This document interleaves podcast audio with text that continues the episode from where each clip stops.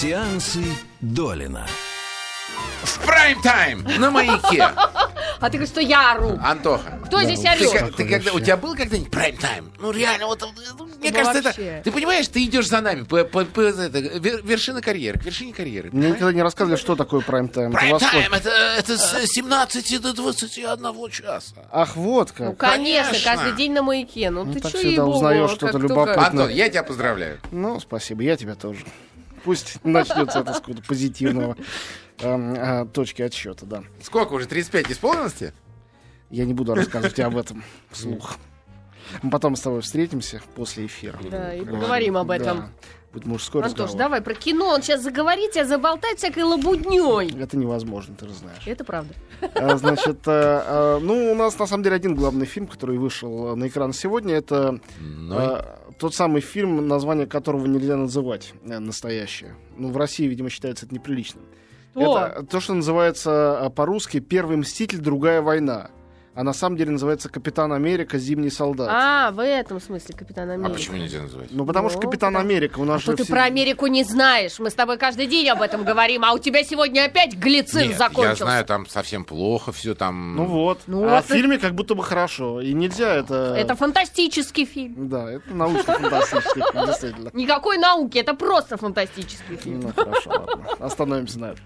В общем, мы э, по тем или иным причинам, это не то, что сейчас придумали, потому что какая-то там антиамериканская компания или, наоборот, проамерика- э, компания по защите Так как американских всегда у нас все свидетелей. случайно, да, получилось? Ну, я не знаю, случайно или нет, просто не в первый раз. Был же фильм «Первый мститель» уже перед этим. Это тот самый, который просто назывался «Капитан Америка». Ну, он давно был, лет 10, по-моему, Ну что, назад. с ума сошла? Года Нет? три. Правда? Конечно. Это у У тебя три года за 10 идут. Конечно, с такой Да, действительно. Э, Вот, э, время тянется бесконечно. Нет, мне кажется, что тот фильм был очень хороший. Э, В самом случае, мне он очень нравился среди других этих э, кинокомиксов Марвел, которые, вообще-то говоря, по большому счету, там одни нравятся, другие не нравятся. Вообще они все хороши. Это действительно компания, э, Ну-ка которая... напомним всем... э, Железный человек, да. первый, второй, третий. Сделаны, напоминаю, разными режиссерами. Ой, в третий вообще великолепно. Мстители Джоса Уидона. Вообще Видишь? супер вещь. Тор первый и второй. Ну, э, я не помню, были ли еще какие-то. Халк был до этого сделан. Ну, в общем, вот эти вот все Да, фильмы, все это обойма. да. Они все очень сильные. Очень. Совершенно разными людьми сделаны, в разных жанрах. Там Да. второй Тор это фэнтези, а первый был практически комедией. То есть они что-то посмешнее, что-то более героическое. Так вот, Капитан Америка первый это э, был самый такой наивный, чудесный фильм, сказочный, из любимой депутатами Госдумы э, серии э, «Как Америка победила во Второй мировой войне». Правда, побеждали они там не Гитлера, а э, э, злодея более страшного, Да. который возглавлял гитлеровскую спецслужбу Ужасно. тайную, э, и героя звали Красный Череп, и у него лицо было соответственное, играл Хьюго Уивинг, очень мне нравился. Да. В общем, мне очень нравится э, Капитан Америка, потому что этот герой был придуман, ну, чуть позже, чем э, а, Супермен. Но вот эти вот первые супергерои американские, до 60-х годов, когда все эти сложные э, Человеки-пауки и Бэтмены постепенно стали являться. Первые герои не очень простые. Супермен. Просто он летает и сильнее всех. И он очень хороший. И Ничего про него больше сказать невозможно. Это Капитан Америка. Э, Его каким-то накачали чем-то фантастическим, какой-то сывороткой. И он теперь очень сильный, он при этом очень добрый и хороший. Защищает всех хороших и убивает всех плохих. В основном фашистов. Э, вот. А теперь представьте себе, что там это происходило, в конце он погибал, но мы знали, что он супергерой, он погибнуть не может, его заморозили, он должен проснуться где-то потом, он просыпается в нашем времени или в недалеком будущем. И вот теперь представьте себе, э, я об этом написал сегодня, кстати говоря, в афише, в сущности, это инверсия э, нашего любимого фильма «Мы из будущего». Мгм. А, то есть там наши люди из нашего Попадают сложного в мира прошлое. попадают в прошлое, э, в Вторую мировую войну и начинают понимать, где добро, где зло. Вот фашисты, вот война, вот наши. И вот эта вот их сложность в голове начинает развеиваться. Я считаю, это очень правильная идея. Не случайно фильм был популярен. Капитан Америка это обратная история. Это человек из однозначного мира, где есть злодеи, фашисты, и есть хорошие, которые с ними сражаются, он попадает в наш мир, где он нифига не понимает, где его костюм с этим щитом, он с щитом ходит как рыцарь, э, при этом меча у него нету, выглядит совершенно абсурдно, и он сам себя чувствует каким-то дураком. Э, а за это время, разумеется, там госкорпорации, спецслужбы, все это разветвилось, его тут же принимают на работу, он уже на ней в спецслужбе супергероев под названием «Щит». Вокруг э, разнообразные э, люди, у каждого из которых в голове какой-то заговор, какая-то вторая мысль, а у него никаких мыслей вообще нет, он только быстро Ну, он бегает. вообще такой на- на- дерется. наивняк такой. Именно. да. И мне кажется, это очень плодотворный материал для сюжета. И я уже сказал о том, что все фильмы про супергероев, они все в разных жанрах. Вот тут жанр конспирологический триллер. То есть это история о заговоре. Выясняется, что на самой верхушке Америки на самом деле существуют, э, значит, как это у нас называется, национал-предатели. Злодеи, которые готовят э, что-то очень нехорошее. Да. И э, неожиданно выясняется, мне эта идея тоже ужасно нравится, что только незамутненной оптики этого капитана Америки, поскольку он наивняк, поскольку он примитивный, простой человек, Он в принципе простой и он, человек, нач- а тут именно, и он начинает, он начинает это видеть, и он способен это понять. А. А Вот. А рядом с ним существует максимально сложная героиня, черная вдова, та самая, которая бывшая агентка э, КГБ, Наташа Романов, сыгранная А, Скарлетт Йоханссон. Да, да, да.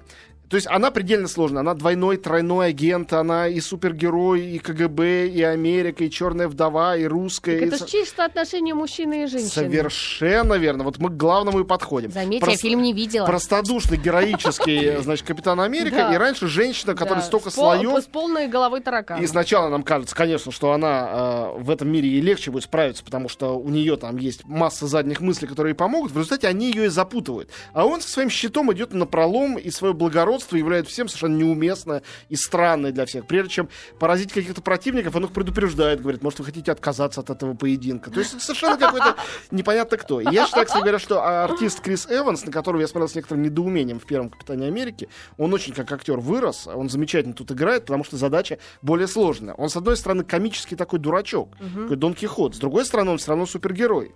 Но там еще есть третий герой, есть такой невероятной красоты афроамериканец э, Энтони Маки. Он Как играет называется фильм?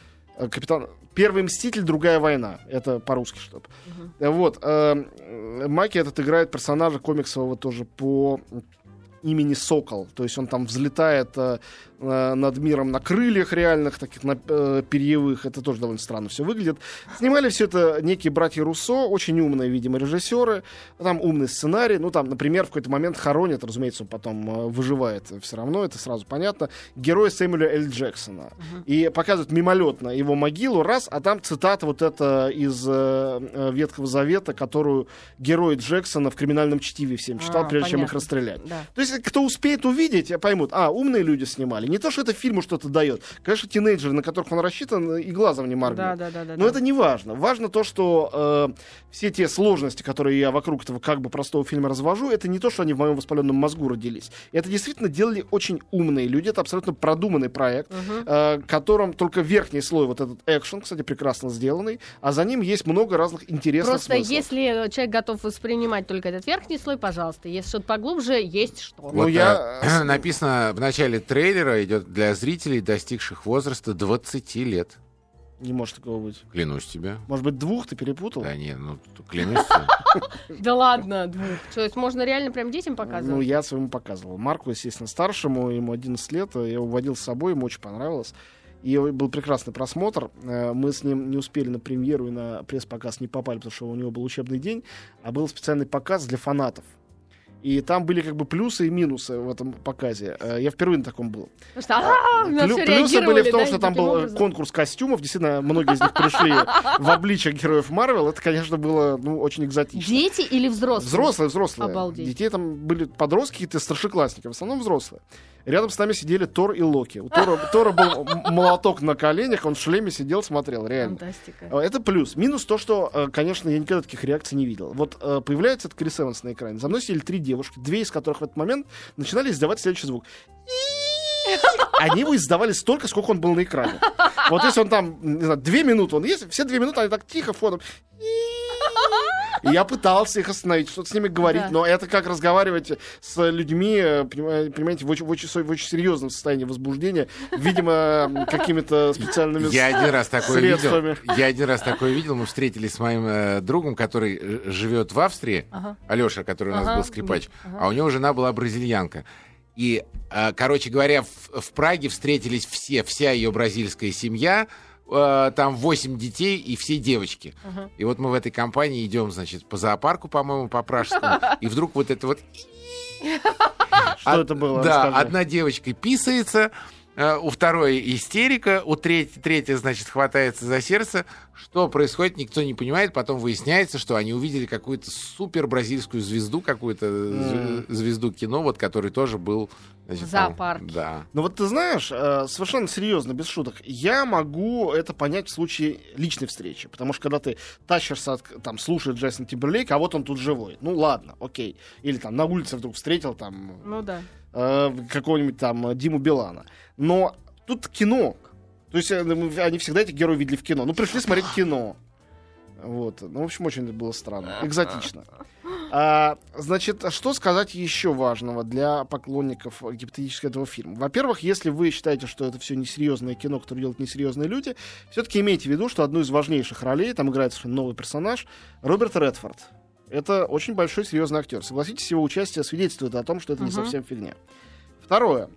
А, если вы знакомы вы или не знакомы с э, э, тем, как Марвел делает свои фильмы, на всякий случай я предупрежу, вдруг вы не знаете этого. Вдруг вы смотрите все фильмы Марвел, но не знаете все равно. В этом А, случае... 12 лет, извини, я А, ну вот именно. пересматриваю трейлер. А, Очки надень. значит, э, э, в конце фильма э, титры, Мгм. после них еще один спрятанный эпизод.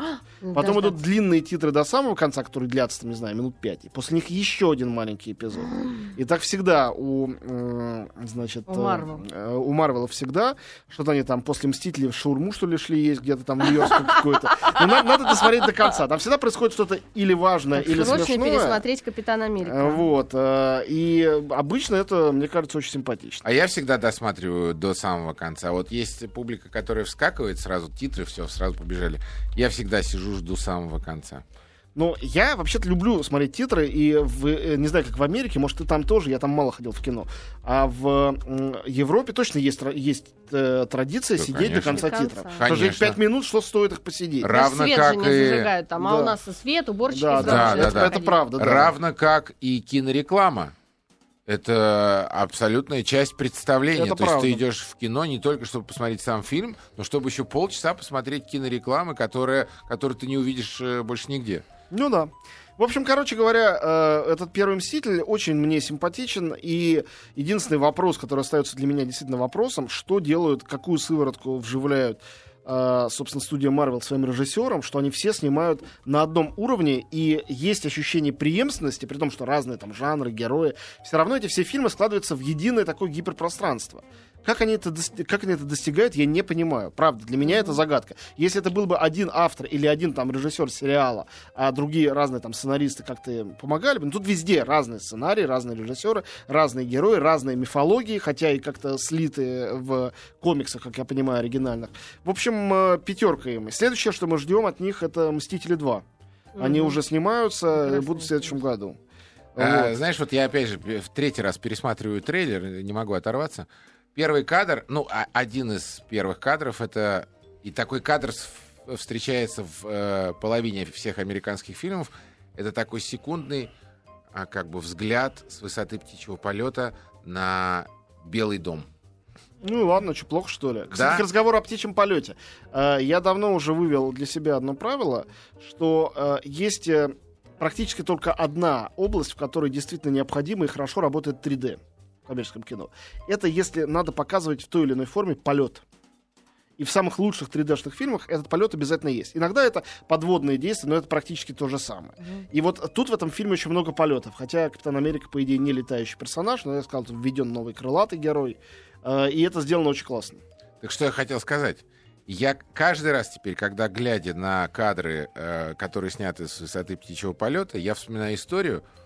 А, значит, у меня были знакомые операторы, которые мне рассказали, что они а, одними из первых у них был э, хеликоптер. Мгм.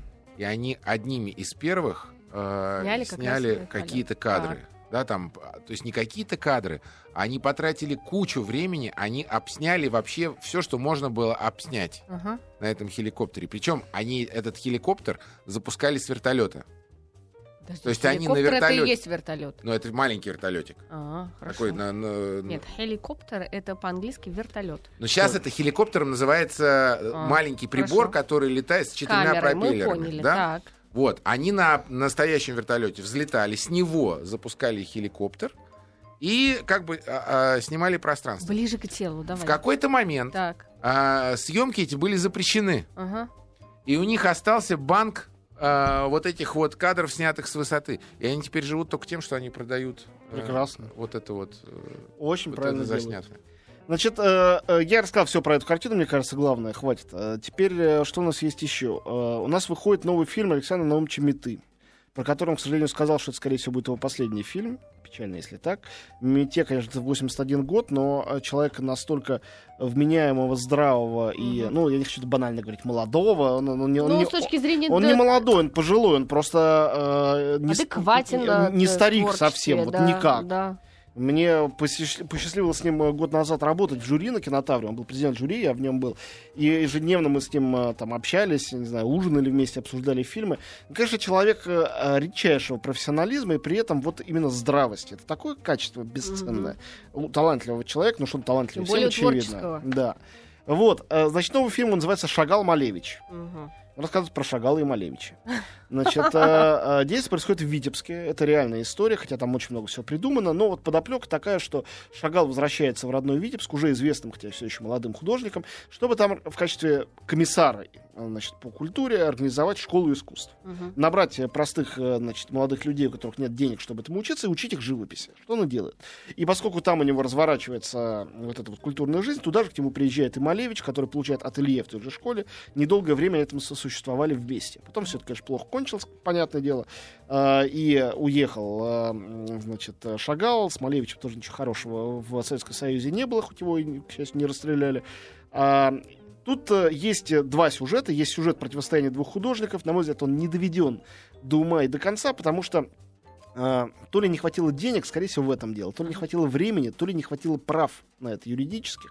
А. Мета пытается окрашивать картину в цвета этой живописи. Иногда кадры, они раскрашены как картины М. Шагала, или вдруг возникают анимированные вот эти вот абстракции Малевича. Это очень здорово, но этого хотелось бы мне, вот хотелось как зрителю, больше. М. А, При этом оба артиста, Леонид Бичевин в роли э, э, Шагала и Малевич, Ана- Анатолий Белый, очень хорошо играют и очень уместны, при том, что нет какого-то разительного внешнего сходства, но, по-моему, оно не нужно. Это довольно условная история, как когда Высоцкий Арапа там играл, это все у Меты того же. Не нужно здесь, э, чтобы это было прям Мгм. похоже. А вот вторая довольно провальная история, параллельный сюжет, э, э, типа лирический, про то, что Белла э, Шагал, э, сыгранная какой-то неизвестной мне актрисой, которая там еще спела песни в этом фильме, и актриса какая-то для меня совершенно Не помнишь, непонятная. ее зовут? А Вот. Да не помню, может и не надо помнить этого, не знаю. Мгм. Вот, э, и она, значит, э, э, там не, Кристина только не только э, Дарья люби- Пашкова. любя- лю- нет, любящая и любимая, сейчас я залез. Найдерман ее зовут. Да. Кристина Шне- э, Кристина Шнейдерман. Вот, э, жена Шагала, но э, еще и в нее влюблен местный главный чекист, который тоже их друг детства, и который начинает все больше к концу фильма лютовать, всех расстреливать. И вот это ну, более банальный сюжет, не доведенный до конца. Непонятно, что такого волшебного в этой женщине, что из нее надо всех обязательно расстреливать, Мгм. а все искусства запрещать. И, в общем, эта часть как-то немного провисла. Ну, в общем, что сказать. Это очень небезупречная картина. Она интересно задумана. Не во всем она совершенно как получилась. Но э, мне очень-очень-очень э, нравится то, что сегодня фильм на эту тему и об этих персонажах сделан. Я вот только что читал интервью Никса Сафронова, где он сказал, что э, Шагал проходимец, а Малевич самозванец или что-то в этом роде. И э, дело не в том, чтобы поражать над Никосом Сафроновым, на него пальцем показать. Я уверен, что он выражает точку зрения абсолютного большинства. И это довольно трагично, учитывая, что э, вообще культура... Большинства художников? Э, большинства людей, э, э, художники, давайте не будем пытаться разделять, кто художник, а кто нет, а то мы далеко так уйдем. Вот, э, в общем, э, э, мир знает Россию, э, российскую культуру, особенно 20 века, по именам Шагала и Малевич, но еще Кандинского. Это просто факт медицинский, и все.